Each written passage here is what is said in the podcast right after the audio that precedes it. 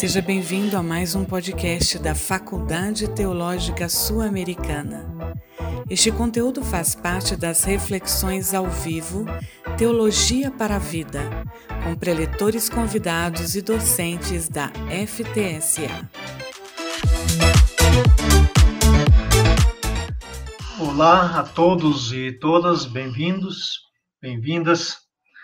Como é já de costume, virando uma tradição, uma tradição boa, a Faculdade Teológica Sul-Americana faz uma live trazendo temas pertinentes ao cristianismo, à vida cristã, enfim, à missão, ao desenvolvimento da igreja. E temos tido aí o privilégio de ter pessoas com bastante gabarito para debater essas temáticas. Já tivemos as mais diversas possíveis. E você pode rever as nossas lives anteriores no nosso canal do YouTube. Na, você digita ali FTSA, já vai aparecer o nosso canal, e ali tem uma enormidade de recursos para você aprender mais, estudar mais, ouvir, debater, meditar, pensar. Então você está convidado, convidada a, a ver o que nós já fizemos. Nesta oportunidade, especificamente, nós vamos tratar de um tema muito interessante sobre a teologia. E as pessoas perguntam: para que serve a teologia? Qual o valor da teologia? Qual a necessidade de teologia? Qual a importância da teologia? Para quem estuda teologia, é, é até fácil né, de responder isso. Mas para quem não está estudando, para quem não, nunca se deparou com as coisas da teologia, talvez fique em dúvida, né? Para que serve tudo isso? E nós temos também é, muitas lendas e fábulas a respeito de estudar teologia. Nós que estamos no meio já estamos acostumados com estas coisas. Então, nós queremos debater e pensar um pouco nesta noite a respeito dessa temática. E o convidado para falar sobre isso é aquele que normalmente está aqui é, dirigindo o programa. E hoje, então, eu fico no lugar do Jorge, aqui na cadeira, para é, coordenar esse programa. Então, o Jorge, Jorge Henrique Barro, que é doutor em teologia, professor da Faculdade Teológica Sul-Americana, também avaliador do MEC, já visitou aí mais de 50 escolas de teologia no Brasil, então tem assim uma experiência vastíssima em olhar outros cursos de teologia além do nosso, naturalmente. Então agora neste momento nós vamos passar a palavra a ele. Ele vai nos explicar para que serve a teologia, afinal de contas. Jorge, é com você. Obrigado.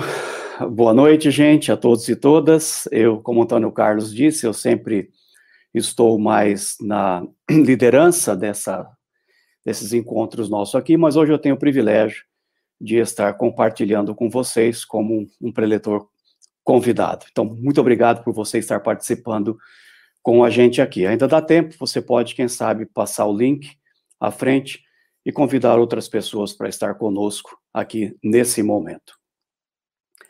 Essa é a pergunta: para que serve a teologia? Muita gente, especialmente na igreja, pensa que a teologia é coisa apenas para eruditos e acadêmicos. Também é, mas não exclusivamente para estes. Né? Existe sim lugar, espaço e necessidade para o estudo da teologia por parte dos né, chamados teólogos, né, que se aprofundam mais, os biblistas, que resolveram dedicar suas vidas para tal propósito, e o que é muito lindo, e graças a Deus por estes que assim o fazem. Agora, um outro aspecto é que todo o povo de Deus, de uma forma ou de outra, se relaciona com a teologia, quer seja de modo consciente ou até mesmo inconsciente. Vou dar um exemplo para você. Eu vou ler uma oração. Essa oração, como se fosse alguém orando né, para Deus, uma comunidade, e orasse assim: Querido Deus, Pai amoroso, reconheço que tu és sempre bom. Sua misericórdia se renova a cada dia em minha vida, trazendo-me esperança para viver. Sei que sou um pecador e que nada mereço, mas peço novamente que o seu perdão me alcance e me liberte. Intercedo pelo meu amigo Pedro, que está na UTI por causa do, do, do, do coronavírus. Tu sabes e conheces todas as coisas. Creio também que tu és poderoso para curá-lo. Rogo, por sua misericórdia, que o alcance e que ele possa ser curado para a sua glória e testemunho do seu poder. Que o teu espírito dirija meu dia, pois quero consagrá-lo inteiramente a ti. Ajuda-me a imitar teu filho Jesus hoje. Sei que a tua palavra me ensina que devo ser grato em tudo e por tudo. Proteja-me de fazer o mal e do maligno. Oro em nome de Jesus. Amém. É uma oração. Essa oração está cheia de teologia. Essa pessoa fala dos atributos de Deus, como amor, bondade, misericórdia, onisciência, que Deus conhece todas as coisas. Fala que Deus é onipotente, tu és poderoso. Fala também da Trindade, esse que orou citou o Pai, o Espírito, né? Jesus. Tem consciência de que o alvo último da nossa vida é a glória de Deus. Esta é uma oração que demonstra conhecimento da palavra de Deus, entre outras coisas. Deu para perceber? Quando oramos, fazemos teologia. Quando testemunhamos, estamos fazendo teologia. Quando damos opinião, um estudo bíblico, na célula, pequeno grupo, trata-se de teologia. Quando cantamos, a teologia ali está. A teologia permeia toda a nossa vida, é impossível viver sem ela. A questão que nos compete é discernir se a teologia que temos é ou não é de boa qualidade. Isso existe? Infelizmente, sim. A de má qualidade é aquela que não está fundamentada na palavra de Deus, mas na religião e às vezes em nós mesmos. E pouco esforço e tempo se gasta no cuidado da interpretação dos textos bíblicos, o que nós chamamos de hermenêutica. A de boa qualidade é aquela que está fundamentada na palavra de Deus como um todo, que estabelece pontes com a tradição passada, que nos trouxe até aqui, mas que também examina os tempos atuais para aplicar, contextualizar a palavra de Deus às situações concretas em que vivemos. Citar a Bíblia é uma coisa, entender e aplicá-la para os dias atuais, isso é outra coisa. Então, para que serve a teologia? Muitas pessoas é, é, muitas respostas poderiam ser dadas a esta pergunta. E as respostas certamente podem variar dependendo da pessoa e, inclusive, do movimento, né, da tradição eclesiástica que ela participa. Diante da complexidade dessa pergunta, deste tema, e também do limite né, proposto por nós aqui neste encontro, eu vou responder em três níveis. O primeiro nível para que serve a teologia é o nível pessoal. E do nível pessoal eu quero destacar duas questões. Primeira, que a teologia serve na busca de respostas à fé que, que professamos. Estamos no nível pessoal. Respostas à fé que professamos. A teologia serve para que cada pessoa que é seguidora de Jesus de Nazaré investigue mais sobre a sua própria fé Aqui o estudo da teologia vai enriquecer a compreensão desta pessoa que ela tem do evangelho e vai abrir novos horizontes, mesmo que seja caminhos antigos. Muitas pessoas estudam teologia para buscar respostas para suas perguntas e aos seus questionamentos. E isso é lindo. Sendo necessário um estudo mais profundo, mais sistemático e para isso é que existem, então, professores, tutores, mentores, que são mais experientes para conduzir, guiar você neste caminho. Vou dar um exemplo de como não é, às vezes não é tão simples e precisamos de, de tutores. Vamos pegar, por exemplo, o problema do mal e do sofrimento, que é um tema da teologia na Teodiceia, chamado Teodiceia, o qual tem sido uma questão milenar e que necessariamente empurra a pessoa é, para o estudo teológico, então, que é a tentativa justamente de justificar uh, Deus pela presença do sofrimento e do mal no mundo. Por isso, teodiceia, por quê? Teo vem de Deus e dikaios, de justiça. Portanto, como Deus aplica a sua justiça? Vê como é importante você ser conduzido e guiado para buscar as respostas às fé que professamos.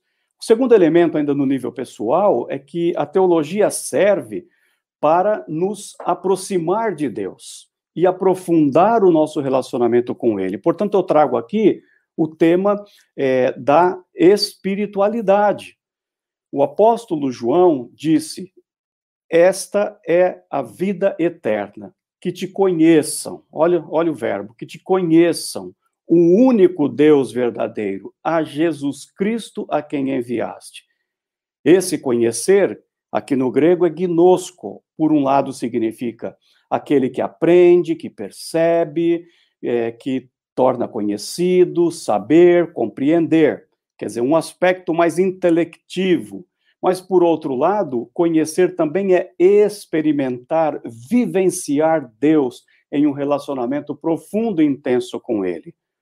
Ou seja, sem o conhecimento de Deus, nós podemos cometer atos que podem trazer consequências duríssimas para nós mesmos. Olha o que Isaías disse, abre aspas, portanto o meu povo vai para o exílio, sabem por quê? Por falta de conhecimento. Isaías 5,13.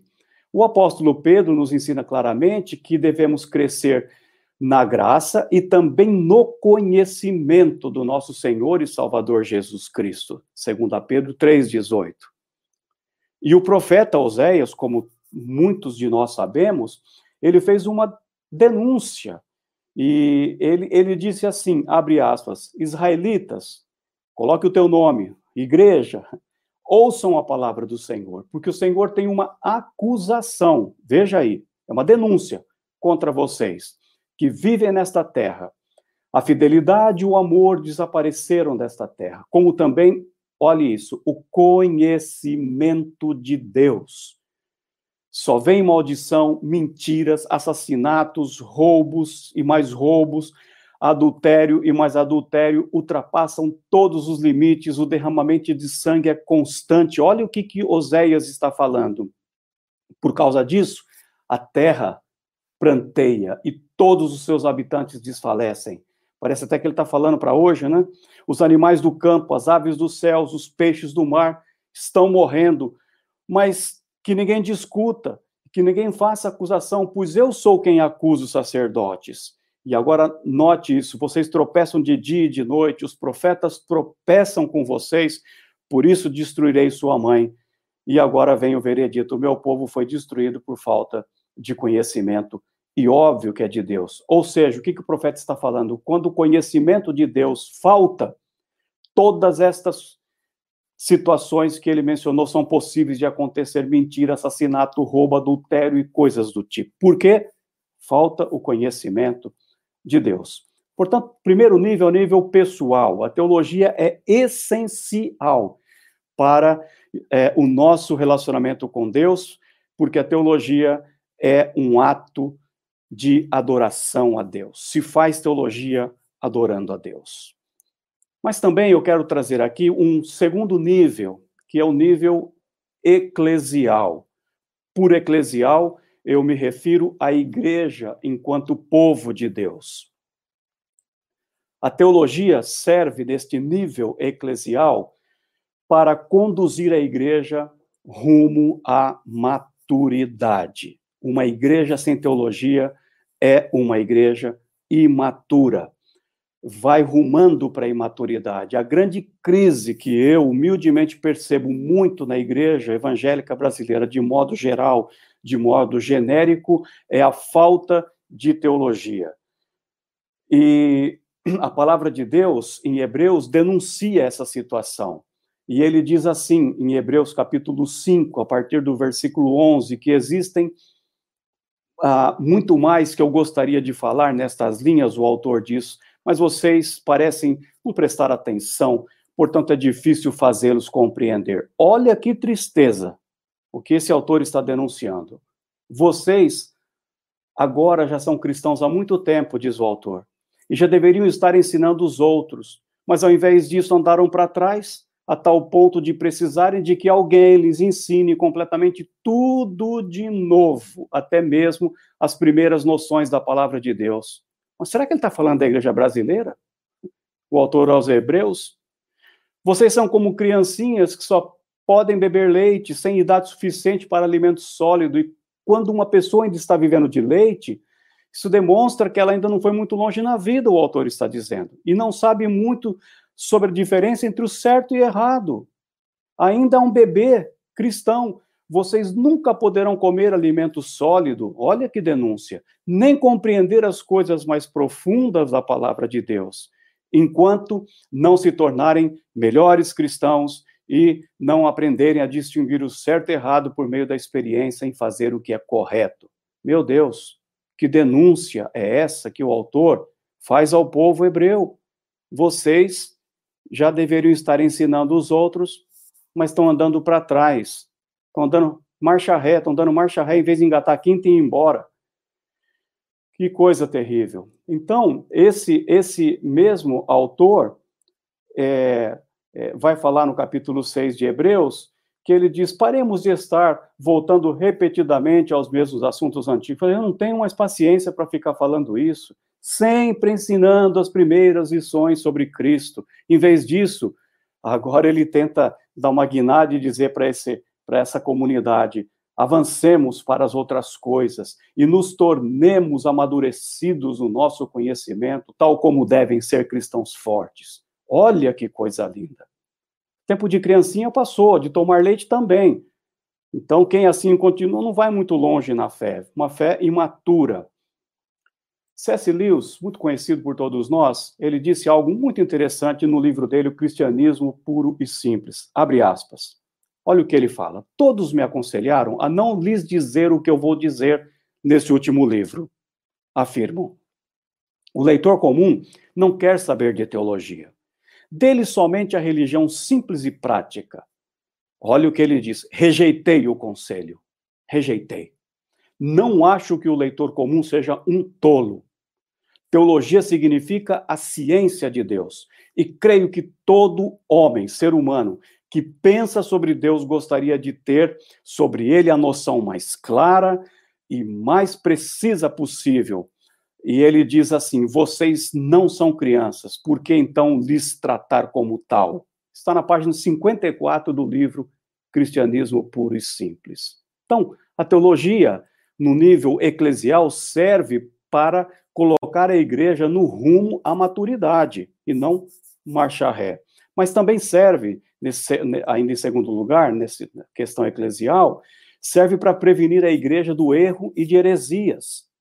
Do erro e de heresias. Foi Jesus que disse: errais, não conhecendo, olha a palavra, as Escrituras, nem o poder de Deus. Está em Mateus 22, 29. Portanto, a teologia ela é essencial para nos libertar de sermos hereges. A teologia, se no nível pessoal ela é um ato de adoração, esse no nível eclesial ela é um ato de obediência comunitária. A palavra de Deus é um ato de obediência. E isso é fundamental, como disse Pedro, para estarmos sempre preparados para dar a razão uh, daquele que pedir a esperança é, que há em nós. Então, esse é um, um, um ato é, lindo da palavra de Deus, que a gente, então, é, vai por obediência e vai tendo seriedade com o trato da palavra de Deus. Mas também, em terceiro momento, que é no nível agora social. Eu já falei do nível pessoal, Falei do nível eclesial, comunitário, a comunidade, e agora eu quero trazer a consciência da importância é, para que serve a teologia no nível social. É, muitas pessoas, infelizmente, negligenciam esse nível. Contudo, é justamente este que coloca em risco tudo o que fazemos no nível pessoal ou no nível comunitário. Quer dizer, se tudo que a gente faz para nós mesmos, para o nosso crescimento pessoal, na nossa relação com Deus, a espiritualidade, e tudo que a gente faz para a comunidade de fé, a igreja, se isso não tiver uma perspectiva pública, então acabou. Nós somos um clube em nós mesmos, vivemos com os iguais e servimos os iguais. Este aspecto aqui é o que muitos chamam acertadamente de teologia pública. A teologia que incide na esfera pública. Todos os profetas do Antigo Testamento foram, de uma certa forma, teólogos públicos, que profetizaram contra as injustiças e as corrupções do seu tempo. Vou dar um exemplo apenas. É, é, vejam o que Amós disse, abre aspas, Amós capítulo 3, versículos 7 e 9. Certamente o Senhor não fará coisa alguma, sem primeiro revelar o seu segredo aos seus servos e os profetas. Rugiu o leão, quem não temerá? Falou o Senhor Deus, quem não profetizará?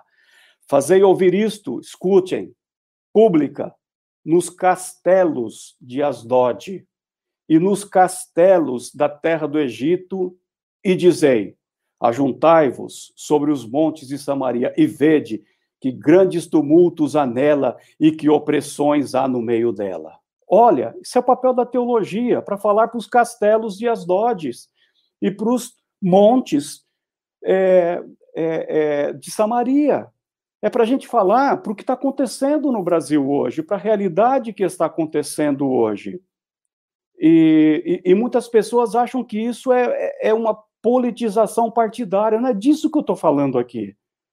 Vou continuar citando Amós, capítulo 5, versículos 11 e 12. Ele diz assim: Portanto, vistes que pisais, escutem, o pobre, e dele exigis tributo de trigo, não habitarei nas casas de pedras lavadas que tendes edificado, nem bebereis do vinho das vides desejáveis que tendes plantado.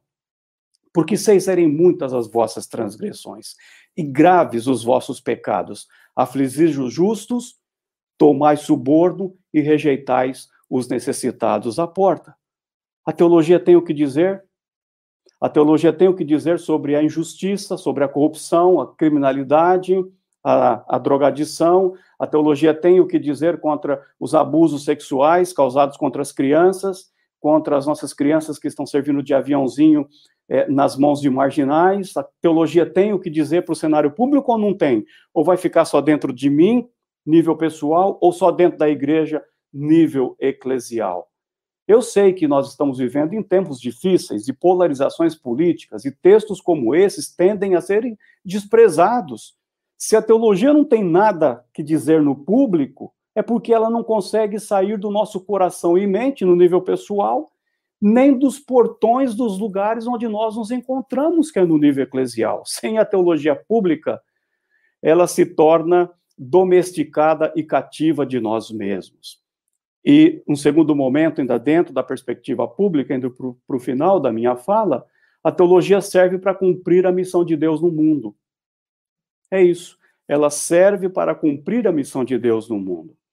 Porque Deus amou o mundo de tal maneira que deu o seu Filho unigênito para que todo aquele que nele crê não pereça, mas tenha a vida eterna. Deus amou o mundo. Por isso mesmo, estou seguro que Jesus disse: Não peço que os tires do mundo, e sim que os guardes do mal. Eles não são do mundo, como eu também não sou. Assim como tu me enviastes ao mundo, também eu os envio ao mundo. É incrível como tem ainda hoje muitos que insistem em tirar os discípulos do mundo. Jesus queria tirar o mundo dos discípulos, a influência dos discípulos, porque o mundo é o locus da missão. Se a gente tirar o mundo como locus da missão, a gente vive para dentro da igreja. E aí acabou. A gente não precisa mais nem do mundo. Mas o contrário, Jesus disse: não, vocês são o sal da terra. Ora, se o sal vier a ser insípido, como vai se restaurar o sabor? Não presta para mais nada. Se a gente ficar só para dentro, nós não prestamos para mais nada, porque é o sal dentro do saleiro, é a luz dentro da luz. Mas ele diz que nós somos a luz do mundo. Não se pode esconder uma cidade edificada, uma igreja edificada sobre o um monte, nem se acende uma candeia para colocá-la debaixo do alqueire, mas um velador e alumia todos que encontram na casa. E que palavra maravilhosa de Jesus sinalizando que a gente tem que ir para o público, assim brilhe também a vossa luz diante dos homens e das mulheres, para que vejam as vossas boas obras e glorifiquem o vosso Pai que estás nos céus. Bom, aqui a teologia é essencial para nos manter no propósito da vocação da qual Deus chamou a todos nós.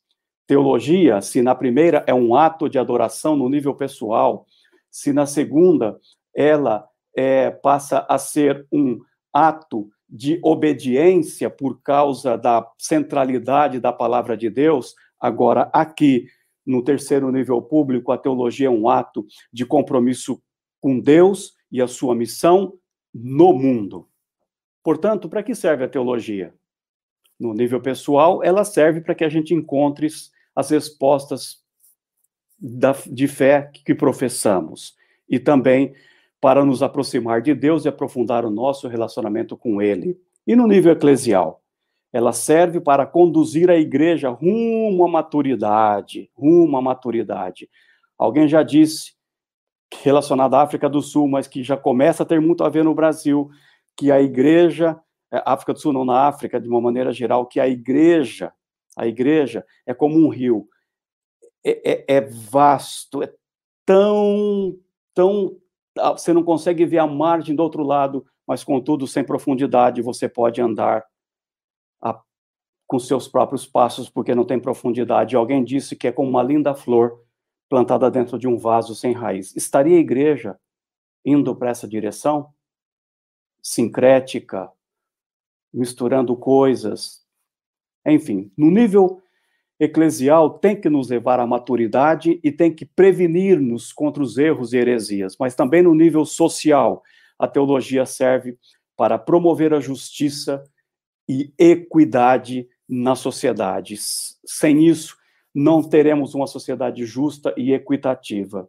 E também serve para que nós possamos cumprir a missão de Deus no mundo. Claro que a gente teria muitas outras coisas a serem comentadas e agregadas e adicionadas. Quem sabe no segundo momento e também nas perguntas a gente possa aprofundar um pouquinho mais. Mas eu deixo com vocês essas observações para o bate-papo e para a nossa conversa aqui.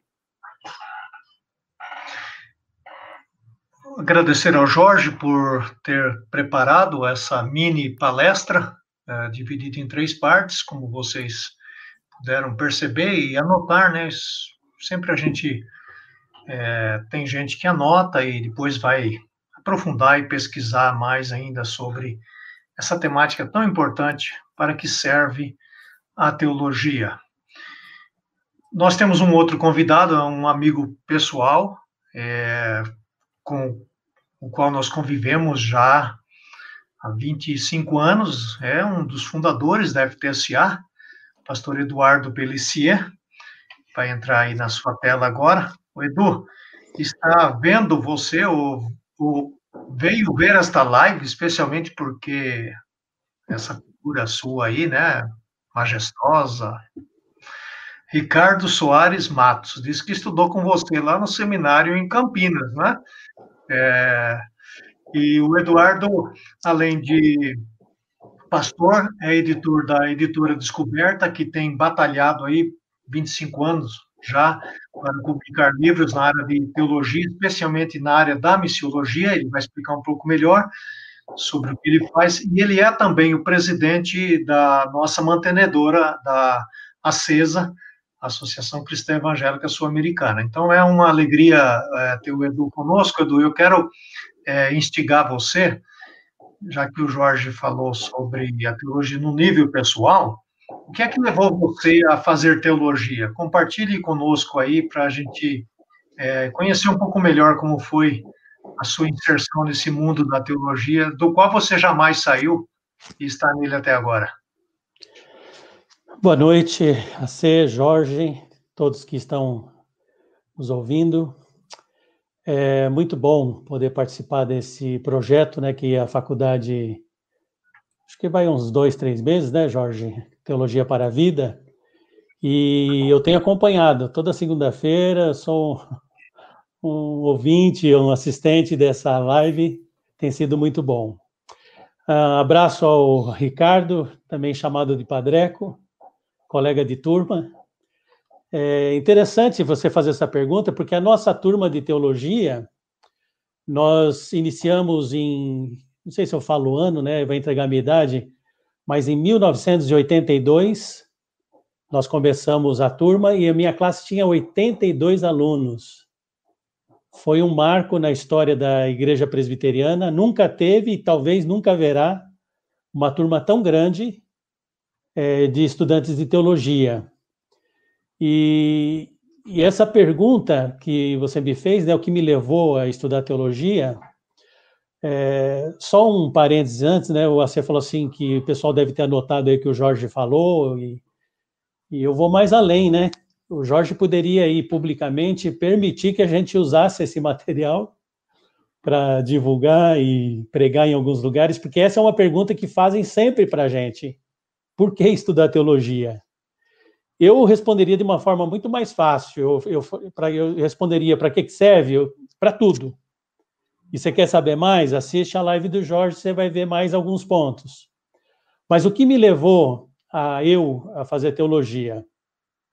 Em 1981, eu participei de um acampamento e nesse acampamento eu tive um forte chamado de Deus para o ministério pastoral. Na época eu era noivo e então conversei com a minha noiva, a atual esposa, né? E eu falei, olha, eu tenho algo para te falar. Ela falou assim, eu já sei, interessante, eu não tinha contado nada ainda. Você quer ir para o seminário? Eu falei, como é que você sabe? Ele falou, não sei, me veio isso à mente. E eu falei, é, eu, eu tenho um chamado, Deus tem colocado um chamado específico no meu coração, que eu creio que chamado todos têm, né? Mas o meu era um chamado específico para teologia, para ser pastor. E então eu larguei tudo, literalmente. Eu trabalhava num banco internacional, banco francês e brasileiro, uma condição muito boa naquele banco. E estava no meu último ano de faculdade de administração, na Faculdade Oswaldo Cruz, em São Paulo. E eu simplesmente abandonei tudo e fui fazer teologia. E naquela época eu achava que realmente teologia era só para quem queria ser pastor. E isso era muito forte em, na, nos anos de 80 em diante, né? 80, 85. É, só fazia teologia quem era pastor e quem era homem. Para você ter uma ideia, eu fiquei quatro anos no seminário em Campinas e nunca recebemos a visita de uma aluna mulher para fazer teologia. Então, assim, é, eu enxergo que realmente é, é necessário, é importante fazer teologia, principalmente quando a gente tem um chamado específico, uma, um direcionamento específico, quer seja para o pastorado ou para ser missionário. Mas hoje, principalmente trabalhando esses 25 anos aí com a Sul-Americana, a minha visão de teologia é completamente diferente. Eu, eu esses dias eu estava pensando sobre esse tema e para mim teologia realmente, se fosse possível, todos deveriam fazer. O médico devia ser médico e teólogo, o dentista deveria ser dentista e teólogo, o psicólogo, o açougueiro devia ser açougueiro e teólogo. É, não nesse aspecto de, de, acadêmico só, falando, né? Mas de conhecer, foi o que bem o que o Jorge falou. Uhum. É, trazer conhecimento, trazer é, entendimento sobre Deus, sobre a, miss, a missão de Deus. Então, o que me levou, de fato, foi foi um chamado. Hoje, com certeza, eu sou grato a Deus por estar nesse meio teológico com a Faculdade Sul-Americana, mas hoje entendo que realmente todos deveriam ter um motivo para fazer teologia. Olha, é, acho que você resume bem, Edu, que a gente é, tem como norte na, na FTSA, na Faculdade Teológica Sul-Americana, é, é, essa ideia, e o Jorge trabalhou um pouco, e nós vamos trabalhar um pouquinho mais agora, essa ideia que é uma ideia já ultrapassada, se bem que é ultrapassada na nossa cabeça, mas na cabeça de muita gente ainda não é ultrapassada, de que ah, vai fazer teologia quem tem um chamado. A gente ouve muito isso até hoje.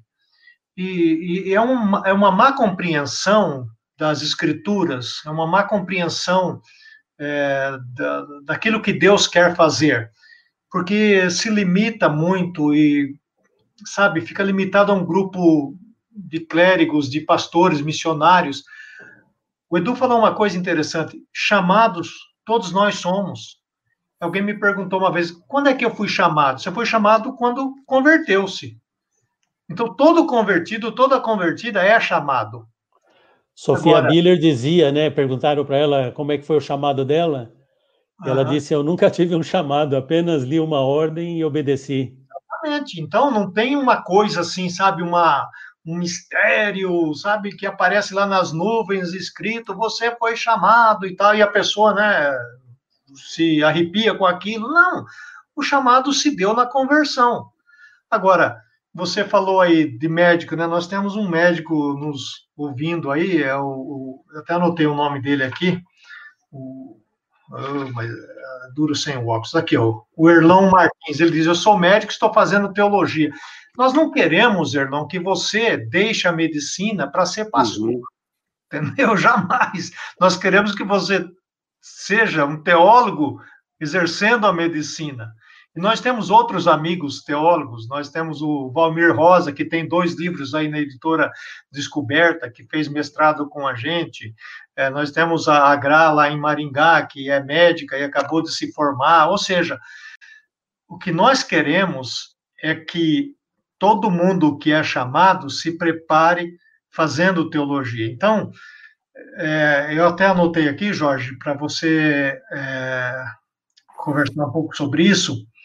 Estudar teologia, você tocou nesse ponto, eu quero que, eu quero que a gente aprofunde um pouquinho mais.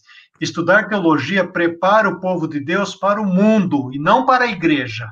Para a igreja também, mas nós, na FPSA, queremos preparar as pessoas para o mundo. Então, é, é, é, comente um pouco sobre isso. É, como eu, eu coloquei na minha, na minha fala, é, se tirar esse elemento mundo ah, da teologia, ela perde completamente o seu sentido de existir, né?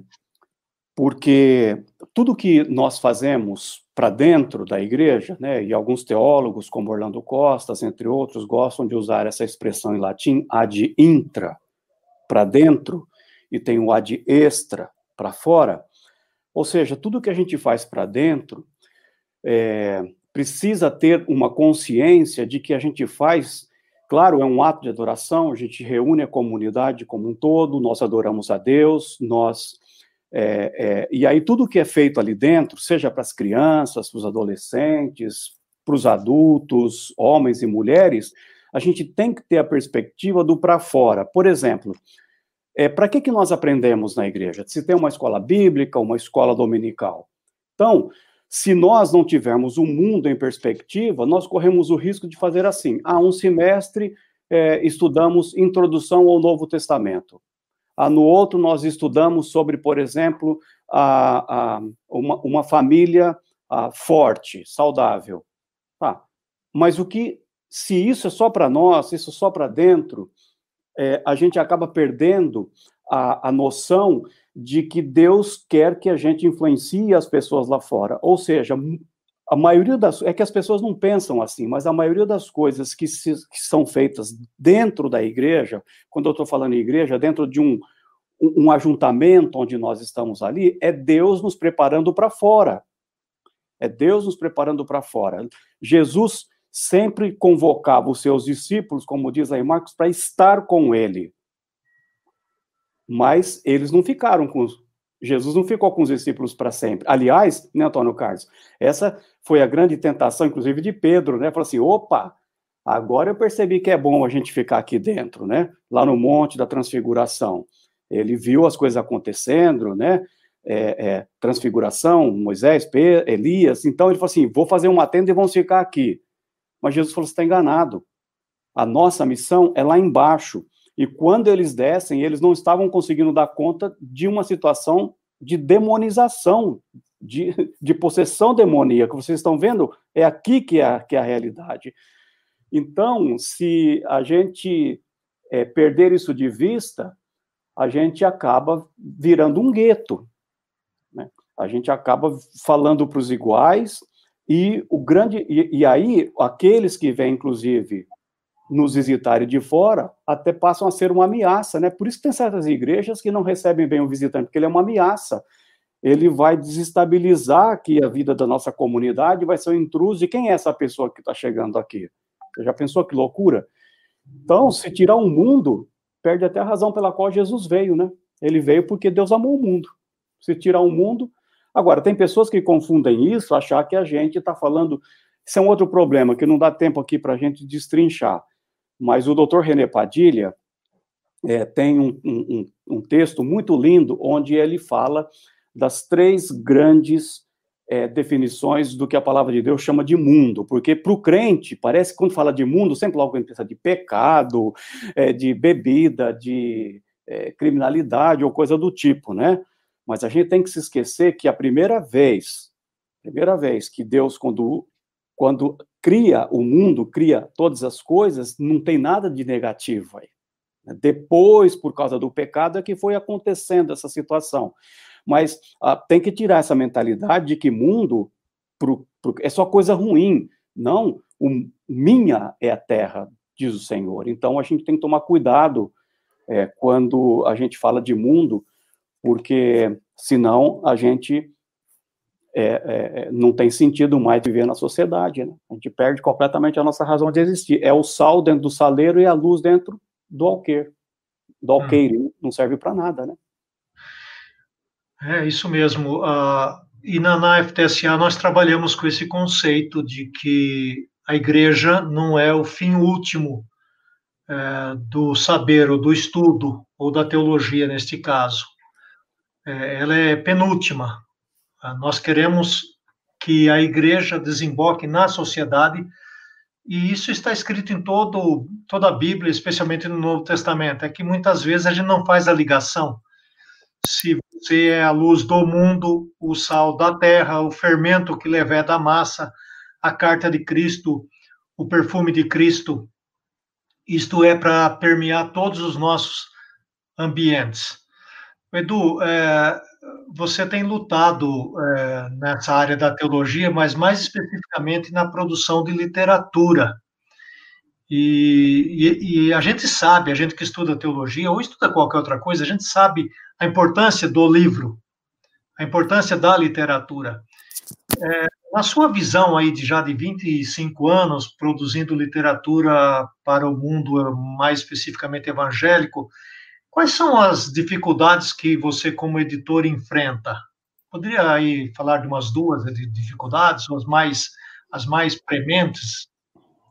Ok, é, bom, Primeiro, eu quero ressaltar uma coisa interessante, que tanto a Faculdade Sul-Americana como a Descoberta, as duas têm um lema meio parecido, né? A faculdade preparando vidas para servir o reino de Deus, e você só serve o reino de Deus é, é, na Terra, no mundo, né, Jorge? Uhum. É, o reino sendo implantado aqui na Terra. E a editora, ela foi criada há 22 anos atrás, o Antônio Carlos fez parte dessa história, junto com o Hans Udo Fuchs, que eram nós três, e o nosso lema desde o início era uma editora a serviço do reino. Então, o que, que a gente pode fazer? Há uma luta muito grande no, no, no ramo literário para se fazer sempre algo comercial. Eu recebia uns, acho que há uns 10 anos atrás, uma proposta para produzir um livro que ia ser um, um grande best-seller no Brasil e trazer muito dinheiro, e nós recusamos porque era uma coisa estritamente comercial e não ministerial. Então, hoje, a visão da, da, da editora em publicar teologia, em primeiro lugar, a grande dificuldade é a gente conseguir autores eh, brasileiros, a gente dá preferência para autores brasileiros, com boa teologia. Esse já é o primeiro problema né? É, nós temos produzido muita coisa boa, porque a gente, nesses 25 anos ligado à faculdade, com Jorge, você mesmo, a CEI, professor Vander, então nós temos é, produzido um bom material, porque a gente está cercado é, de pessoas que estão produzindo teologia em alto nível. É, mas, quando eu saio do, da, da, nossa esfera aqui de influência, que é a Faculdade Sul-Americana, e a gente abre um pouco essa proposta para o Brasil, eu recebo coisas assim que é lamentável. É, toda semana chega um, dois manuscritos, pessoas querendo publicar, e quando eu vou ver, é o que o Jorge falou, né, daquele rio africano, o Jorge Oacê, é, do rio africano, eu, eu, tenho recebido aqui aquele rio nordestino da, da seca do Nordeste, nem água mais tem, de tão pobre que é, é o livro chega sem referências bibliográficas, eu escrevo para o autor, escuta, você esqueceu? Não, não, eu não esqueci não, é da minha cabeça mesmo, eu coloquei tudo. Então essa é a primeira dificuldade. Bons escritores, boa teologia. É, e, e, a segunda é, é, é, o que o nosso país enfrenta, né? A dificuldade de, de produzir e a dificuldade de colocar isso na mão do leitor. É muito difícil, né? Eh, as pessoas estão querendo, elas querem é, ter material bom na mão, mas não é fácil. O nosso correio, a remessa é cara, o papel e os impostos, no final o livro acaba sendo um. Eh, bom, o pessoal acha que é caro, eu não acho, né? O livro é menos que uma pizza. É, e esses dias eu, eu, conversei com uma pessoa, eu falei, quanto você acha que custa esse livro? Ela falou, ah, acho que 80. Eu falei, vou reformular a pergunta. Quanto você acha que foi gasto para produzir esse livro? Ah, ela ficou sem saber. Eu falei, olha, mais de 200 mil reais. Ela falou, você gastou isso? Eu falei, eu não. Mas os autores que trabalharam mais de oito anos para produzir esta obra, em pesquisas, em viagens, e eu estou falando de um livro específico que chama Dignos de Cuidado, né? É, promovido pela Aliança Evangélica é, Mundial, é um livro que foi gasto muito recurso financeiro para poder produzir. Então, esse, com certeza, é o segundo problema que a gente enfrenta. É a questão financeira e para chegar na mão do, do leitor. Eduardo, eu queria fazer só um. ampliar um pouco mais esse seu último comentário que eu, que eu gostei muito do que você falou. É, é, só sofre na pele isso que você falou, quem escreve, ou quem tenta publicar. Aliás, quem publica no Brasil, já diz a turma que é um herói. Isso diz que se você vende mil livros, já que no Brasil já é um best-seller, né? É o que a turma fala aí. Mas, de fato, eu acho que, Eduardo, falta muito ainda é, para o cristão evangélico, eu diria assim, em geral no Brasil, esse reconhecimento dos autores brasileiros. Esse reconhecimento, sabe? Às vezes pega-se um livro é, não desprezando ou, ou minimizando, não é esse o meu ponto, de, de quem vem de fora, e parece que só pelo fato de vir de fora, se a Europa ou Estados Unidos, parece que ele já entra num, num, num nível um nível mais acima que você que está fazendo aqui. Parece que por essa mentalidade cultural, né? Mas, quando a pessoa compra um livro, ainda pede desconto. Né? Essa é uma cultura brasileira. É e pede desconto para o autor, né? Quer dizer, você ainda leva, você leva o livro, carrega a caixa, bota lá na estante, fica cuidando para os outros não pegar, né? Porque de vez em quando eles esquecem, pegam e esquecem de pagar, né? Vai. É, e aí, a turma ainda fala assim: dá um desconto, rapaz, mas é um livro. Isso já aconteceu comigo várias vezes, uma vez aconteceu isso comigo, que foi a minha tese de doutorado lá no Fuller. Paz, Lá para o doutorado foram quatro anos de estudo, vai na biblioteca, volta, passa frio, deixa a esposa em casa, vai pegar o filho na escola, volta para a biblioteca, não lancha, volta à noite, pesquisa, o professor massacra você, você volta. Meu pai, no final ainda você tem a coragem de publicar. É uma tese. Meu. E, e traduzir, né? Quantos anos né, uma pessoa não está ganhando de um autor que dedicou. Olha, veja um comentário bíblico. Veja um biblista, quantos anos essa pessoa não, não gastou para fazer um comentário de Romanos, de Efésios, para você pegar assim, assim, dá um desconto aí. O que, que você investiu naquilo? O que, que eu investi? Ele investiu a vida dele. Às vezes ele abriu mão do próprio lazer dele para chegar na mão de, um, de uma pessoa, sabe? Eu acho que essa live pode incentivar e ajudar-nos a todos nós a valorizarmos os autores, sabe? Porque é, 40 reais para uma pessoa que ficou 4, 5 anos estudando para escrever e, e, e dar um livrão desse tamanho na nossa mão, a gente deveria, sabe, ajoelhar diante de Deus assim, Senhor, muito obrigado por você ter tocado no coração dessa pessoa para ele escrever esse material para a minha vida, né? Acho que essa consciência que você levantou é muito legal, Eduardo. Verdade. É, isso mostra um lado da teologia que muitas vezes é desprezado, e eu escuto muito isso, e às vezes eu tento ensinar a pessoa, mas às vezes eu desisto também, porque tem certas pessoas que é melhor deixar na ignorância, porque já é uma grande coisa, eu acho. É, a pessoa assim, eu, aquele cara lá só tem a teoria, é, não tem a prática. Olha, pensa bem, você imagina um sujeito que passa 15, 20, 30 anos estudando um livro da Bíblia, seus pormenores, seus detalhes, cultura do povo, quem escreveu, por que escreveu, quando escreveu, palavra por palavra. Hum. O sujeito mastiga, ou a sujeita, né? Mastiga aquilo 30 anos, 40 anos, e entrega para nós de mão beijada. Você só vai ter o trabalho de ler. Aí a pessoa fala assim: ah, mas o cara não tem não tem a prática. Você queria o quê? Que o camarada saísse lá do escritório dele e fosse lá na feira perguntar quanto é o quilo da batatinha? Hum. Você, eu pergunto.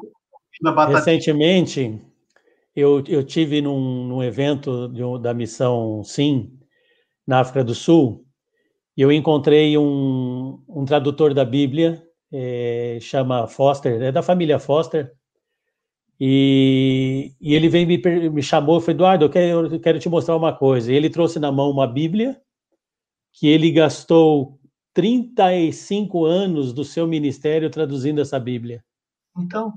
E, e me mostrou ela impressa para ser vendida o quê? Acho que é uns 100 reais, 120 reais. 30 anos ele gastou. E, então, pior, e, ah. e, pior, e pior do que esse ainda, Antônio Carlos e Eduardo, é, é aquela pessoa que nem leu a tua obra ou o livro de alguém, mas que critica, fala negativamente por causa de uma possível polarização ideológica ou coisa do tipo. Não leu a tua obra. Não e aí já vai falando porque já te categorizou em alguma situação e que nunca faz o que o apóstolo Paulo disse, meu amigo se, se aproxime de todas as coisas, ouça todas as coisas, retém o que é bom. No mínimo, a pessoa tem que ler, mas o pior no Brasil de hoje é que as pessoas não nos leem, ou não está lendo, ou não lendo fulano, mas porque ele já foi colocado na pecha de ou de um teólogo fundamentalista, ou de um teólogo chamado progressista, ou de um teólogo é, da teologia da libertação, ou de um teólogo X, não leu e faz crítica lá nas mídias sociais desse. Isso é pecado. Isso tem nome, isso é pecado, e esse pecado precisa ser denunciado. Então, veja, é, eu quero passar para uma outra temática, só para terminar essa questão do Eduardo. É, olha, por exemplo, para a situação agora da, do coronavírus. Nós precisamos desesperadamente de uma vacina. Tem cientistas no mundo inteiro fechados dentro de laboratórios pesquisando, pesquisando. Você queria que o cientista saísse de lá fosse lá na rua para aplicar a injeção e saber qual é a reação das pessoas? Não. Então, a teologia, ela anda demonstrada com a prática. É, é, é, a prática, o, o, cara que aplica a injeção, ele vai tomar nota e ele vai falar para o cientista, olha, quando eu apliquei a injeção, o sujeito começou a tossir. Aí o cientista vai lá de novo pesquisar no seu laboratório por que que isso aconteceu. Ou seja, esse prático que dá a injeção, imagine esse cara entrando num laboratório de altíssimo nível para fazer a vacina. Mas ele, o prático é importante, porque ele aplica a vacina e informa o cientista. E o cientista é importante porque ele pesquisa a vacina e entrega na mão do prático.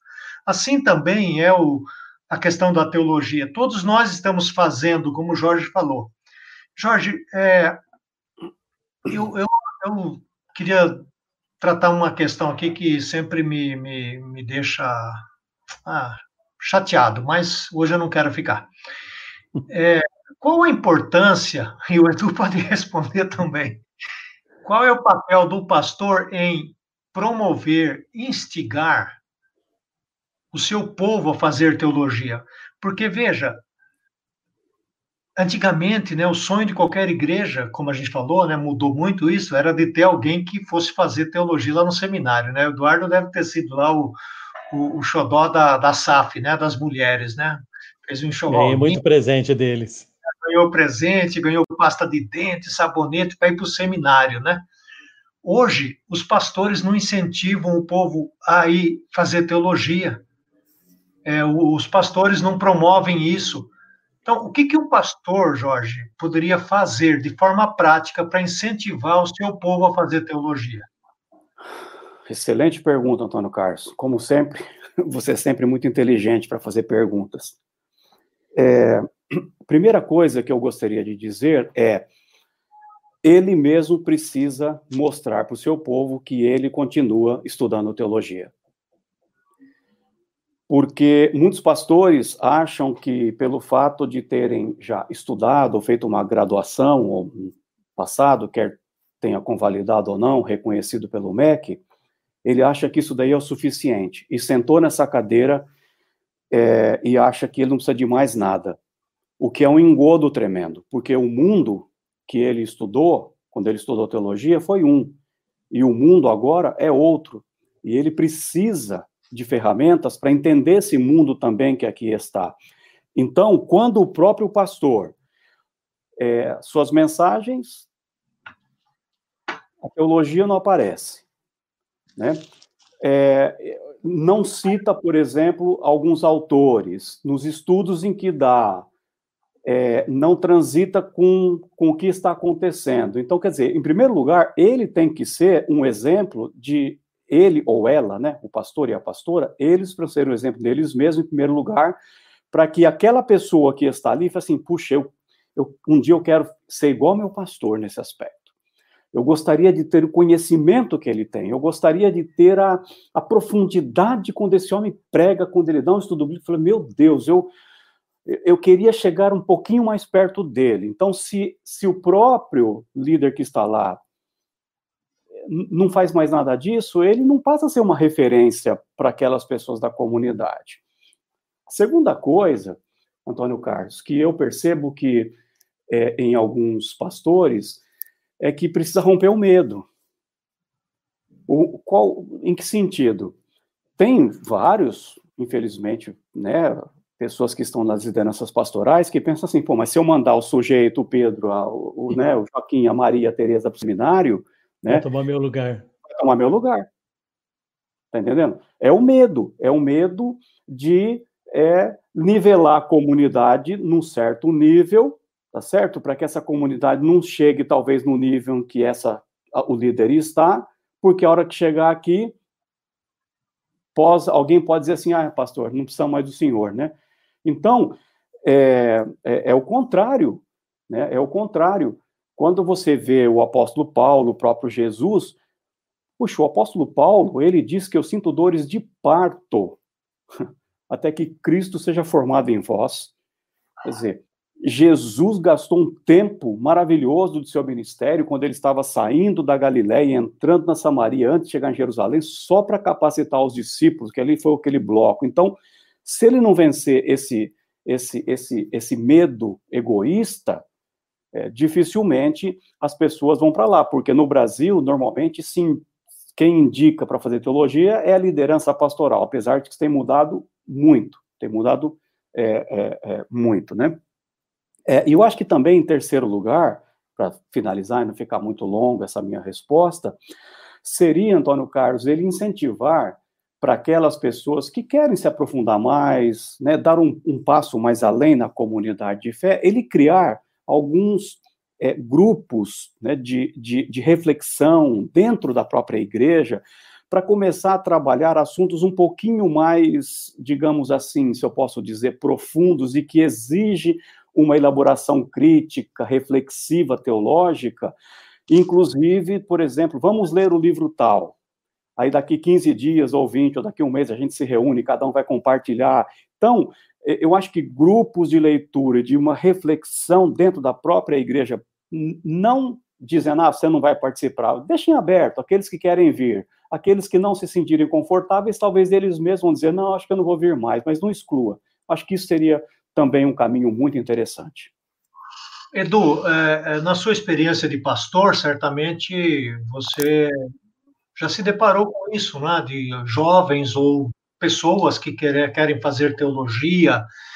É, como, como que um pastor pode incentivar, uma pastora também, né? Como que um pastor ou uma pastora pode incentivar o seu povo a estudar teologia? Eu não estou falando necessariamente a fazer um curso teológico num seminário ou numa faculdade. Lógico que eu também quero incentivar isso, mas eu estou falando no sentido mais amplo de estudar teologia. O Jorge falou realmente desse medo que os pastores têm, né? De as pessoas vão começar a estudar, vai chegar no meu nível e se eu estou parado, vão me passar e, e, eu vou ser descartado. É, realmente ele corre esse risco se ele ficar parado.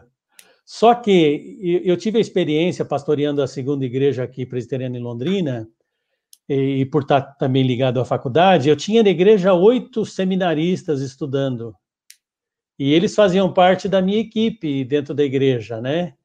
E eles também incentivavam é, as pessoas da igreja a estudarem. Então, eu, eu, acho que, assim, se o pastor tiver é, um pouco de compreensão do, disso que nós estamos falando, ele vai querer que muitas pessoas da sua igreja possam estudar para fazer parte é, do seu ministério, contribuir para o seu ministério consequentemente, ajudar outras pessoas a crescerem também no, no conhecer da teologia.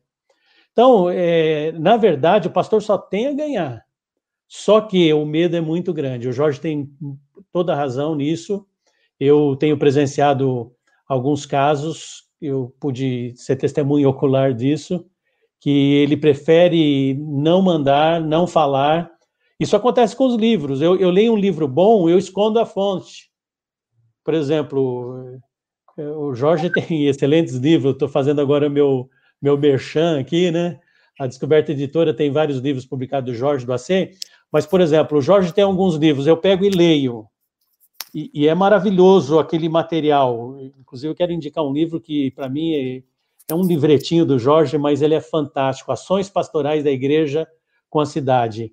Aí eu, eu pego aquele material, e acho tão bom, mas eu escondo das pessoas da igreja para que eles não saibam a fonte onde que eu estou me alimentando e onde eu estou crescendo no meu conhecimento. E, esse é outro problema que a gente tem enfrentado.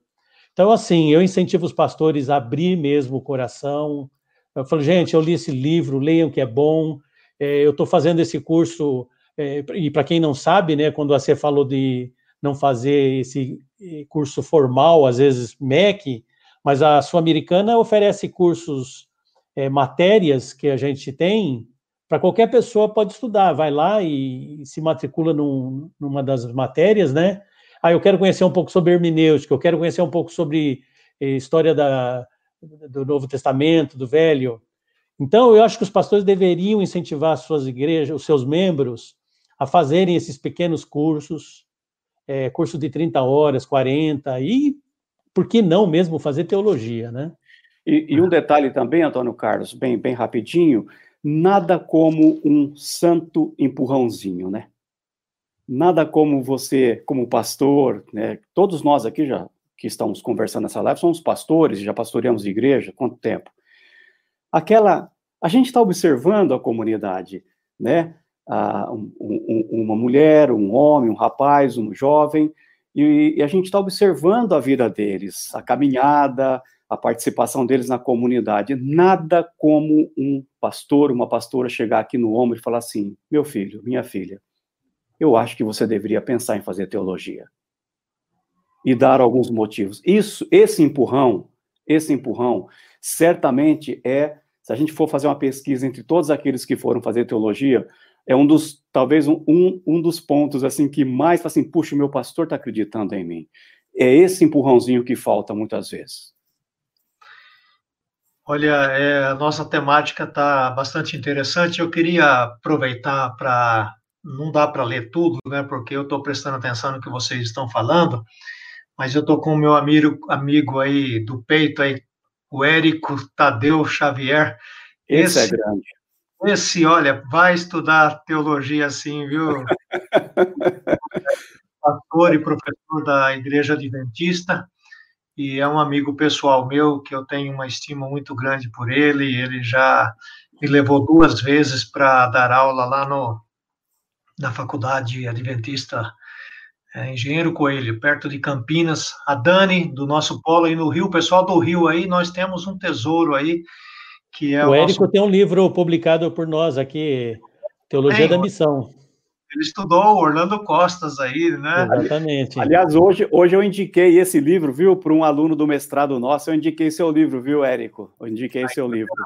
Fazendo a propaganda aqui sua, a, a Dani é coordenadora do nosso polo aí no Rio, é um lugar super. Você só, só uma partezinha, a Dani, que você postou ali, além de ser coordenadora do nosso polo, ela faz parte também do conselho editorial da Descoberta.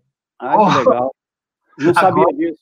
Ela Agora... é uma doutora, ah. é uma doutora e ela é uma dos, do, do nosso corpo de, é, de referência.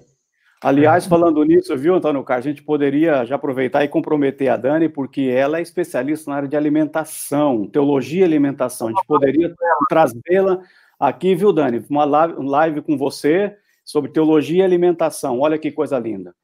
Beleza. Eu também vi o nome do Cido. Cido foi e ainda é minha ovelha. Tantos anos, está lá em Atlanta. É, né? Cido. Então, gente boa toda a vida. Também estudou teologia né? Enfiei a teologia aí na cabeça do Cido, e ele é pastor, hoje ele é pastor, então a gente fica feliz de ver o nome dele aí. É... Eu queria, ainda dentro dessa temática de estudar teologia, é, o Jorge citou o C.S. Lewis aí, aliás, nós temos uma live aí gravada sobre a, a pessoa do C.S. Lewis. Se você não viu, eu quero é, incentivar você a ver. E ele, nesse texto que o Jorge leu, ele, ele faz uma ilustração interessante. Ele fala de um sujeito que está na praia vendo o mar e sentindo ali a experiência do mar, a brisa, a areia, a água batendo nos pés. Então, aquela experiência é uma experiência extraordinária para aquela pessoa. E ele fica extasiado com aquilo. E depois ele vai para casa ou num outro lugar, ele, ele pega um mapa dos mares, um pedaço de papel. Esse mapa desenhado, pintado, as rotas marítimas. Ou seja, olhando aquele pedaço de papel frio, ou aparentemente frio, comparando com a experiência que teve lá na praia, ele valoriza muito mais a experiência lá na praia, é, porque foi uma coisa assim extraordinária. Só que o C.S. Lewis diz o seguinte, que aquela experiência não serve para nada.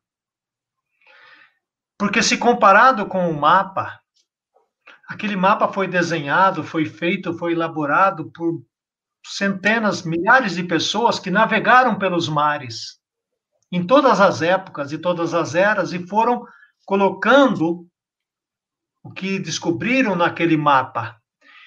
Então, se você quiser, por exemplo, viajar daquela praia para o outro lado do mundo, pelo mar, aquela experiência sua ali na praia não vai levar você. O que vai levar você vai ser aquele mapa. E o C.S. Lewis diz o seguinte, que o mapa é a teologia. Hum. O mapa é a teologia. Então veja a importância da teologia.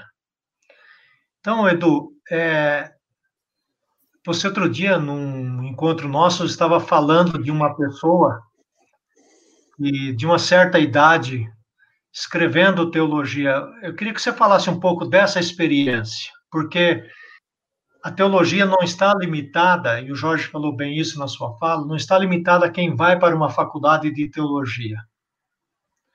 Mas a teologia, ela está disponível a todos nós. Precisa ter um pouco de boa vontade, entusiasmo, de querer saber.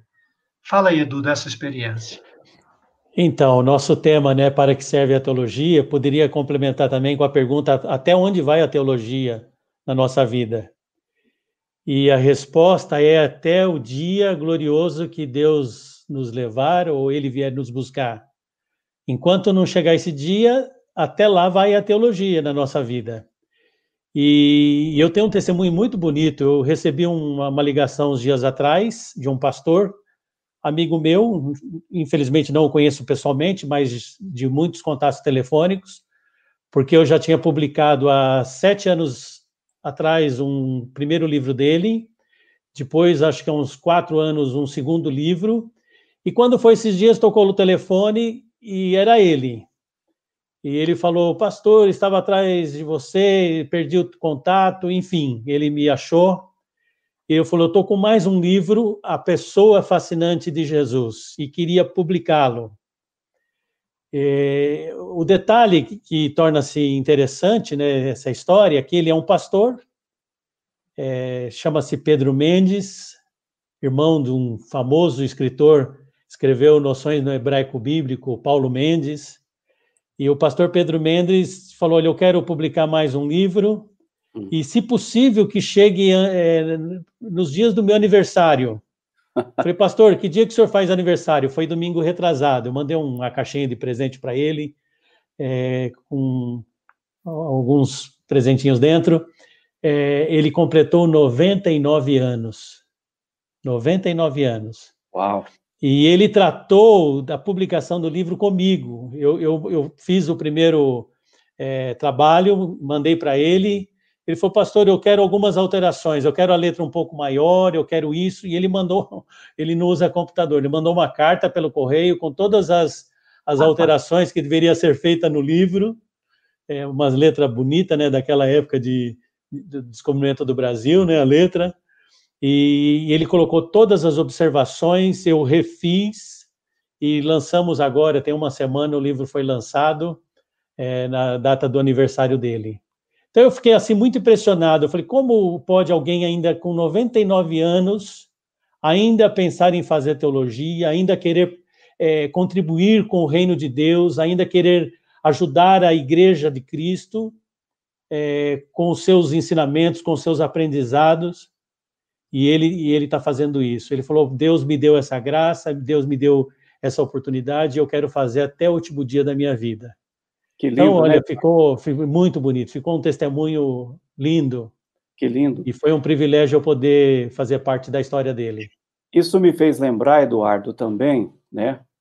É, me fez lembrar exatamente a mesma atitude do apóstolo Paulo, né? O que é que um homem, no final da vida, depois de ter feito tudo o que fez, né? Uma, quem, quem mais plantou a igreja do que aquele homem, né? E quem mais escreveu, né? Foi o primeiro teólogo é, é, à distância, né? Ele escrevendo as cartas e mandando para as pessoas, né? Primeiro IAD. Essa palavra dele me sensibiliza muito. Acho que tem que ser um norte para a gente aqui, nós três, e para quem está no, no ministério do serviço, a teologia também. Quando ele disse, né? É, quando, quando vieres, traze a capa que deixei em Troade em casa de Carpo, bem como os livros, os livros, especialmente os pergaminhos. Paulo queria queria livro, livro mesmo para ele ler, e os pergaminhos aqui muitos biblistas dizem que era a palavra de, né, a palavra da, a, no Antigo Testamento, então traz aqui na cadeia, eu preciso de livro e eu preciso de pergaminho. Que exemplo para nós. Queria produzir ainda, né? E essa história do Edu é, me lembra um outro texto na Bíblia que eu gosto muito, é quando Deus fala para Abraão duas coisas. Abraão, anda na minha presença e ser perfeito. Sim. Abraão tinha exatamente 99 anos. Ou seja, Deus não aposenta Abraão. É, quem aposenta muitas vezes é o povo, a igreja, não é? Mas no reino de Deus não. E nós temos na faculdade aí, teológica sul-americana, a gente tem tido o privilégio de ver gente de todas as idades, jovens, já chegou jovenzinho aí de 17, 18 anos, que a gente, eu até fico com dó, sinceramente, quando você entra na sala de aula e começa a falar de teologia, né, essas pessoas vêm de igrejas que não, elas não estão acostumadas com aqueles nomes todos, aí você fala, não vai aguentar, mas aguenta, e depois aí com 20 e poucos anos já faz uma pós, e alguns já enveredam para o caminho do, da, de dar aula, de estudar mais, de fazer um mestrado, mas a gente vê, por outro lado, a gente vê gente chegando que tem 65 anos, tem 60 anos, é, nós temos gente de classe média, nós temos gente que mora na periferia, que vem estudar com fome porque sai do trabalho, vem direto para a escola, não tem dinheiro para comprar lanche. A igreja não sabe nada dessas coisas. A igreja, a igreja só quer o produto final, muitas vezes, né? Não se envolve.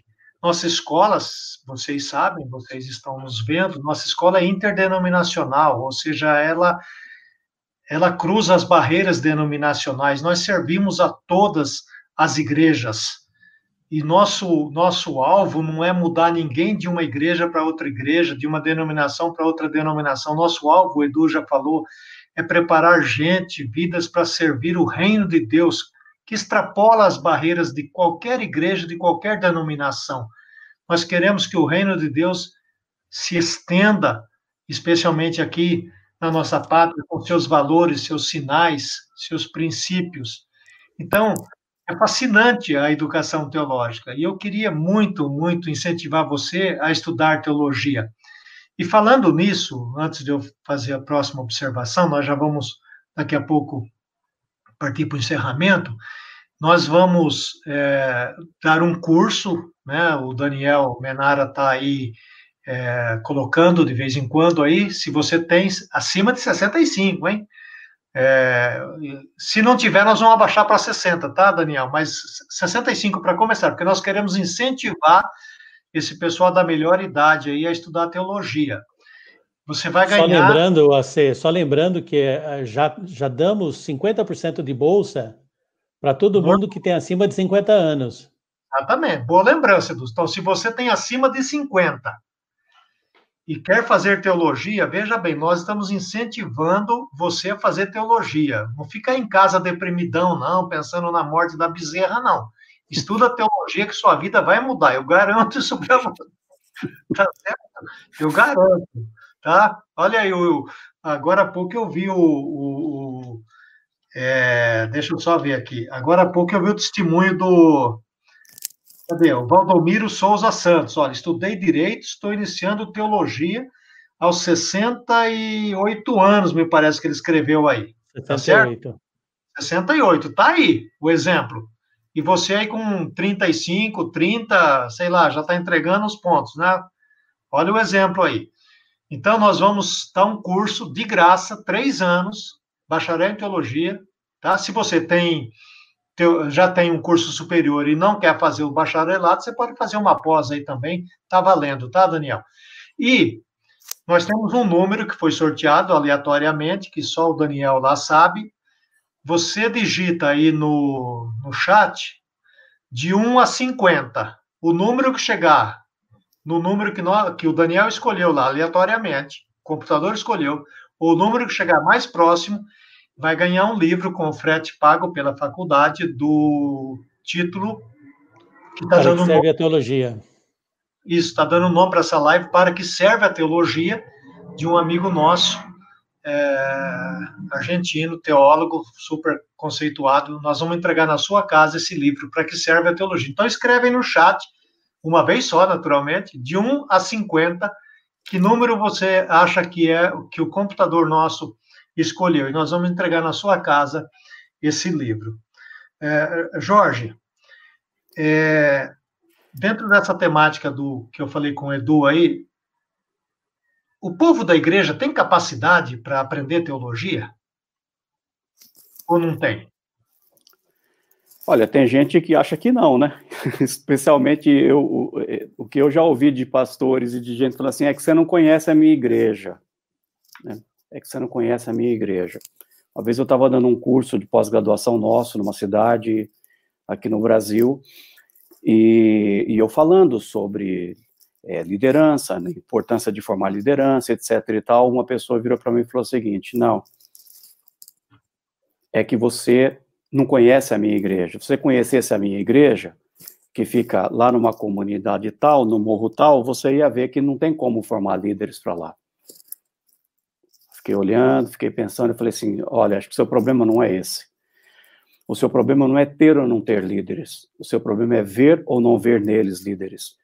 Jesus viu o que você não consegue ver nas pessoas que estão em você, porque se Jesus fosse ter a mesma lógica que a sua, ele não teria chamado Pedro, ele não teria chamado aqueles pescadores, aquelas vilas, para fazer deles, para fazer deles os grandes patrocinadores do evangelho que chegou até nós.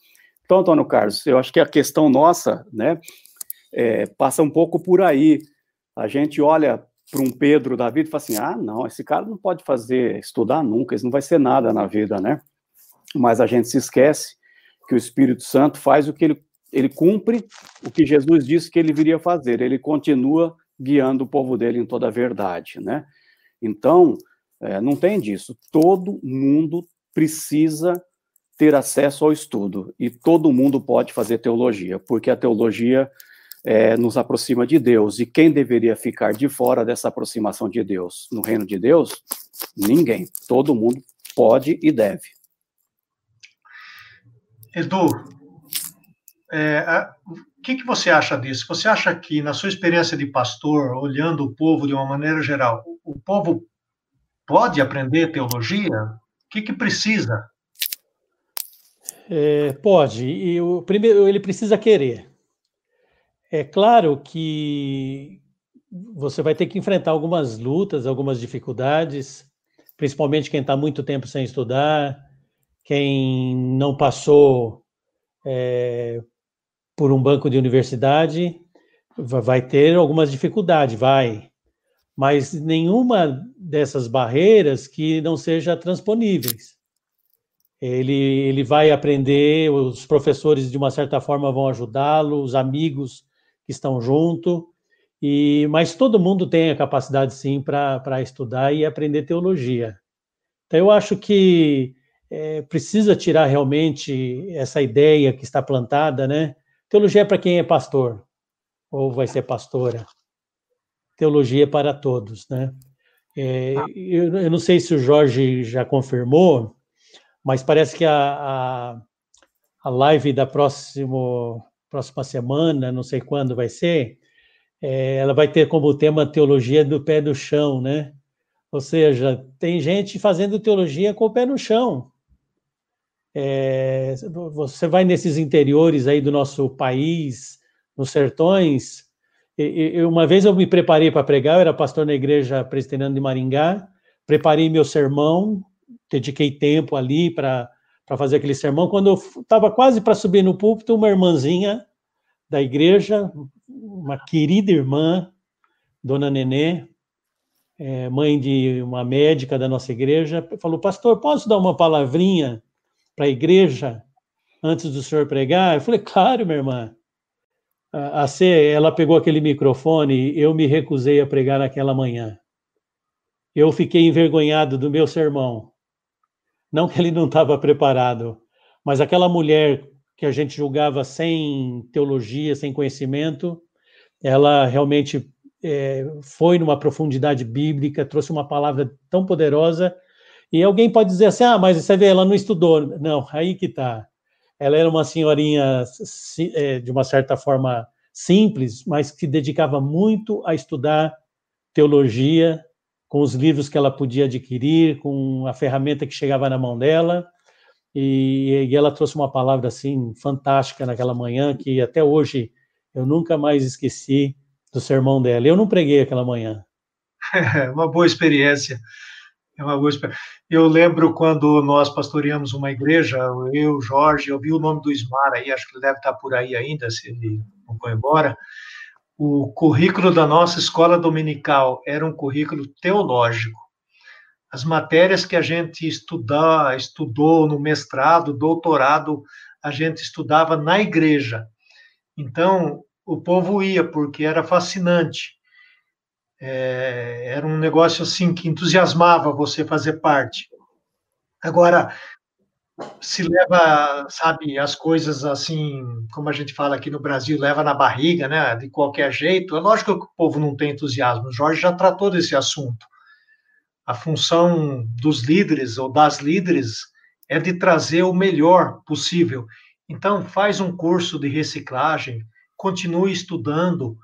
Os líderes não podem parar, todo dia tem que ler, todo dia tem que ler. Teologia não é um negócio que você lê uma vez na vida e vai ler não sei quando, né, a outra vez. Não. Todo dia. Sermões novos, realidade diferente, mundo diferente. Então, eu queria estar tá partindo para o encerramento dessa, desse nosso encontro, é, uma, um tema que me fascina muito, e nós temos um livro aí na, na descoberta, que chama Igreja do Futuro. É um livro fascinante. Igreja do Futuro. Como vai ser a Igreja do Futuro em relação à teologia? É, vocês dois, eu queria que respondesse isso. Vocês acham que a Igreja do Futuro vai ser ainda dirigida por um pastor ou uma pastora? Ou a Igreja do Futuro vai ser a igreja de todo mundo fazendo teologia e participando? É, como que, para onde caminha essa igreja do futuro em relação a essa temática de hoje, Jorge? Olha, Antônio Carlos, todas as vezes que a gente fala de futuro, é assim, meio arriscado, né? Porque é meio previsão, né? É meio uma tentativa de se adivinhar algumas coisas, né? Agora, por outro lado, tem indicadores, tem tendências que a gente tem que estar atento, observando, seja dentro de uma faculdade teológica, ou seja dentro de uma comunidade de fé.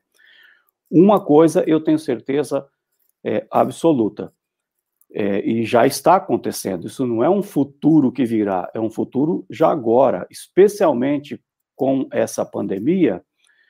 É, a gente percebe que a tendência é de uma democratização maior do conhecimento, ou seja, se espera que as pessoas tenham cada, cada vez mais acesso ao conhecimento. E, é claro, fazer aqui uma colocação para é importante que que a questão da tecnologia tem também a questão da inclusividade, né? Tem muita gente que também está ficando de fora. Eu sou plenamente consciente disso e, e, a gente tem que tomar muito cuidado e tentar trazer essas pessoas que não têm acesso à internet, a computadores, a tecnologia ou coisas do tipo. Mas uma coisa é certa: a, a internet ela está democratizando. Por exemplo, o pastor está pregando lá e se ele falar alguma palavra, e tem Bíblia que já está com o grego aqui, ele já está olhando aqui, né? Na mesma hora que ele está pregando lá, ele já está né, com alguém observando o que está acontecendo aqui. Então, assim, isso vai exigir, de certa forma, especialmente daqueles que estão nas lideranças eclesiais, isso que você falou, vai exigir que essa pessoa cresça, que essa pessoa estude, porque quem está sentado lá no banco, não estou dizendo que está sentado não faz nada, mas aqueles que estão ali num culto ou numa escola dominical, estão sendo hoje, às vezes, é, é, é, escutando muitas mensagens de que no passado não se escutava. Antigamente, você lembra, Antônio Carlos e Edu, é, nós é que pastoreávamos o nosso povo o, a mensagem do sermão era nós que dávamos, especialmente nos domingos, para aquele povo que estava ali. Hoje, as pessoas escutam sermões e mensagens e estudos e lives, ah, e quem tem acesso ao inglês, inclusive em inglês, do mundo inteiro, essa pessoa está tendo acesso, né? Então, acho que esse futuro, Antônio Carlos, pode ser que descentralize, num bom sentido, a teologia, que leve as pessoas a terem um acesso à teologia. Esse é o lado bom.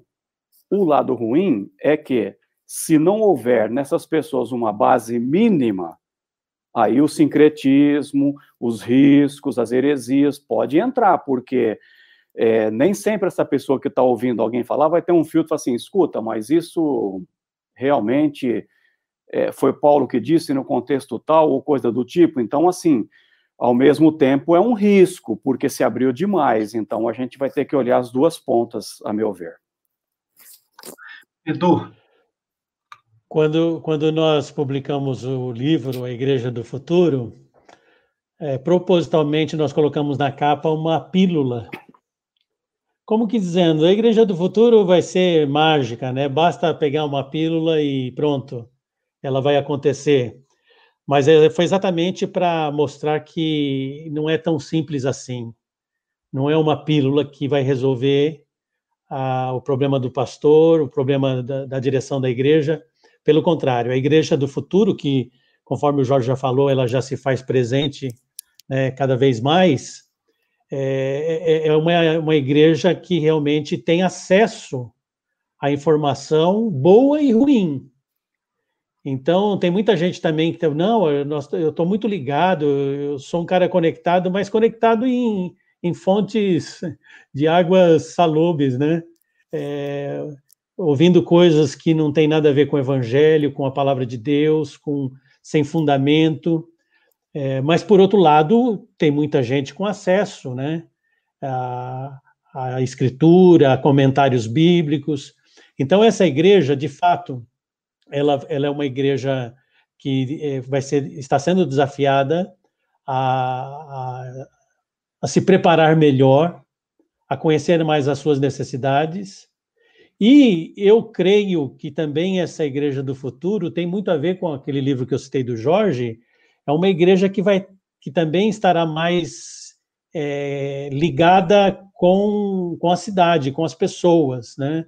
É, uhum. uma, uma coisa que no passado a igreja era um pouco nós aqui dentro e o mundo lá fora. Então, essa igreja também vai ser uma igreja mais inserida no contexto onde ela vive, porque se não for, ela não vai conseguir subsistir. É isso. Bem, eu Agradeço a vocês dois. Hoje foi uma noite especial, muito especial mesmo. Tratamos de um tema que é por demais importante para a igreja, porque naquela ilustração do C.S. Lewis, a teologia dá o norte.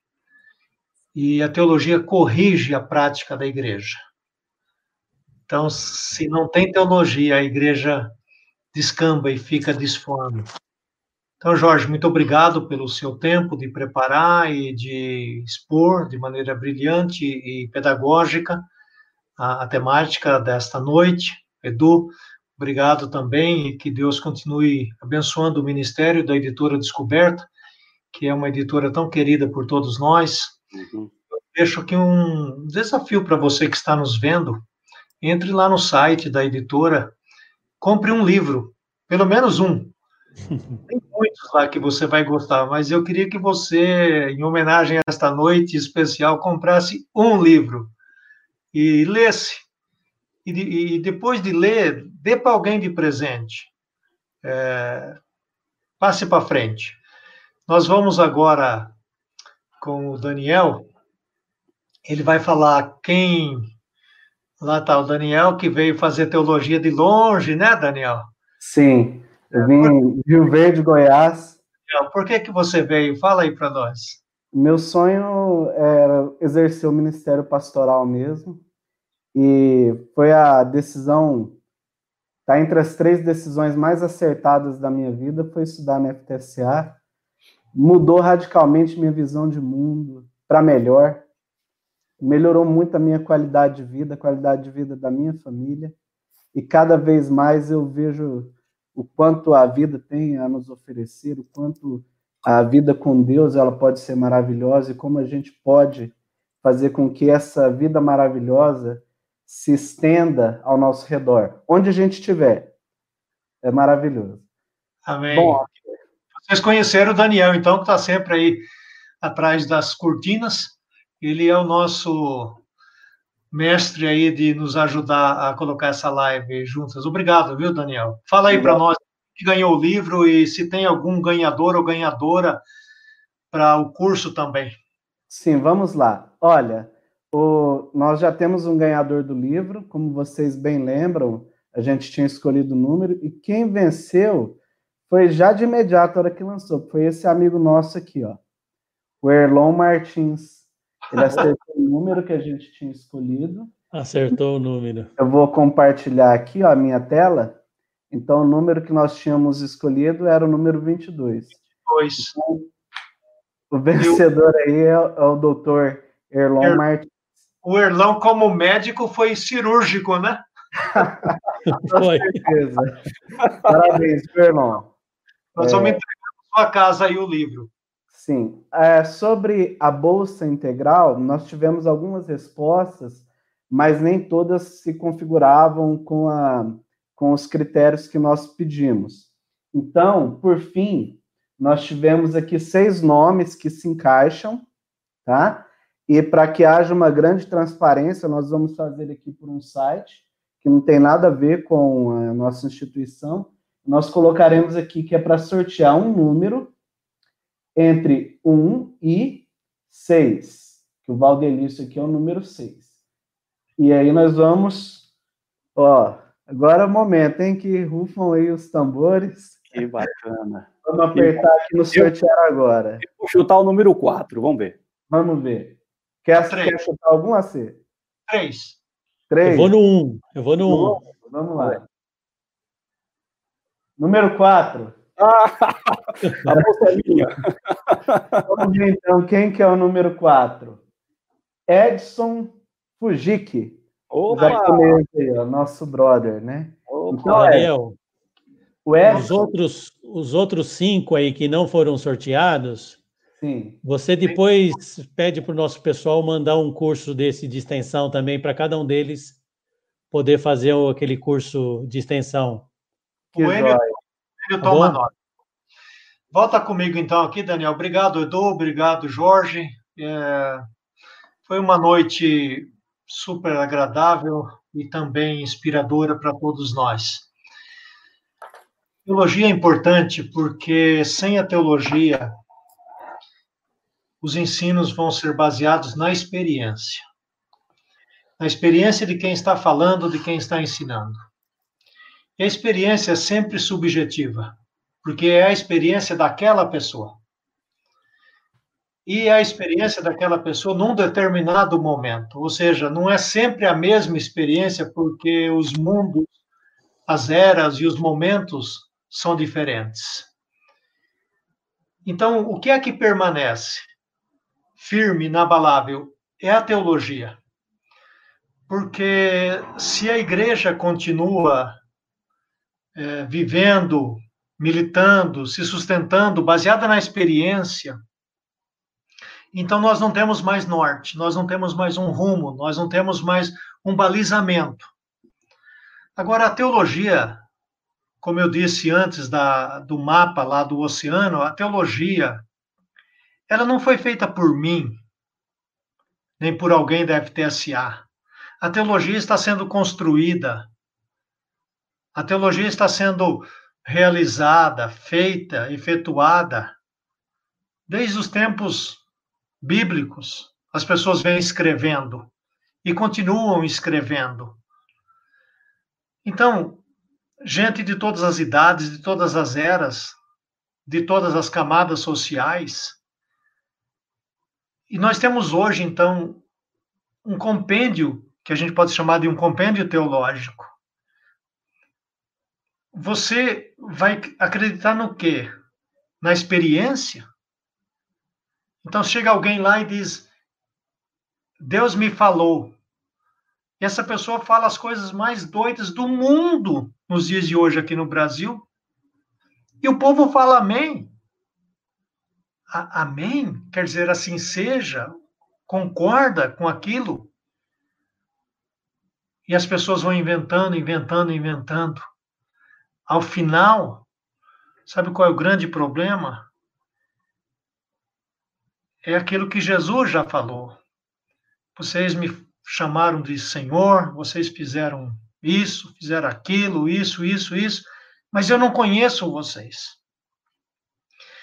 Então, eu queria apelar a você para um retorno aos estudos. Ah, você não pode fazer um curso de teologia? Que é super barato. Talvez, eu não fiz essa pesquisa, mas dos cursos aí de graduação, reconhecido pelo MEC, seja um dos mais baratos possíveis hoje. Mas Tá bem, você não pode fazer numa faculdade, num seminário. Quero destacar também o valor dos seminários. Não é porque não é reconhecido pelo MEC que não é bom. É bom. Você pode fazer. Se a sua igreja tem um seminário, faz lá da sua igreja. Pegue um livro, leia um livro, compre um livro, leia ele até o fim, leia as passagens bíblicas lá daquele livro. Você vai crescer. Você vai crescer. A teologia, lembre-se, corrige a prática da igreja. É a teologia. Que Deus abençoe seu coração. Se você é pastor, pastora, continue estudando, continue dando o melhor para o seu povo. Nós não chamamos mais e nem gostamos mais do nome leigo, tá certo? Não existe leigo. O que existe é o povo de Deus, disperso pelo mundo. O mundo é o palco da missão, é o palco da teologia. É lá onde você está, no hospital, no fórum, na marcenaria, na escola, no comércio. É lá que você brilha a luz de Jesus. Que Deus abençoe seu coração e até a próxima. Ah, antes de despedir, já ia esquecendo. Nessa próxima quinta-feira, para quem está nos vendo depois dessa live, retorna aí. É, eu vou estar fazendo um webinar sobre solidariedade, o espírito do cristianismo. Isso aí vai ser eu apenas, é, e depois vai ter alguns momentos lá para perguntas, tá? Nessa próxima quinta-feira, nesse mesmo canal. As inscrições para os vestibulares que nós temos de teologia estão abertas. É só você entrar no nosso site www.ftsa.edu.br ou então você digita no Google Faculdade Teológica Sul-Americana e você vai encontrar a nossa faculdade. Mas como eu disse, não é só a nossa. Nós somos parceiros de muitas escolas. Estude teologia. Faça teologia. Mais uma vez, Deus abençoe a sua vida, Deus abençoe a sua família, a sua comunidade. E até a próxima, se Deus assim o permitir.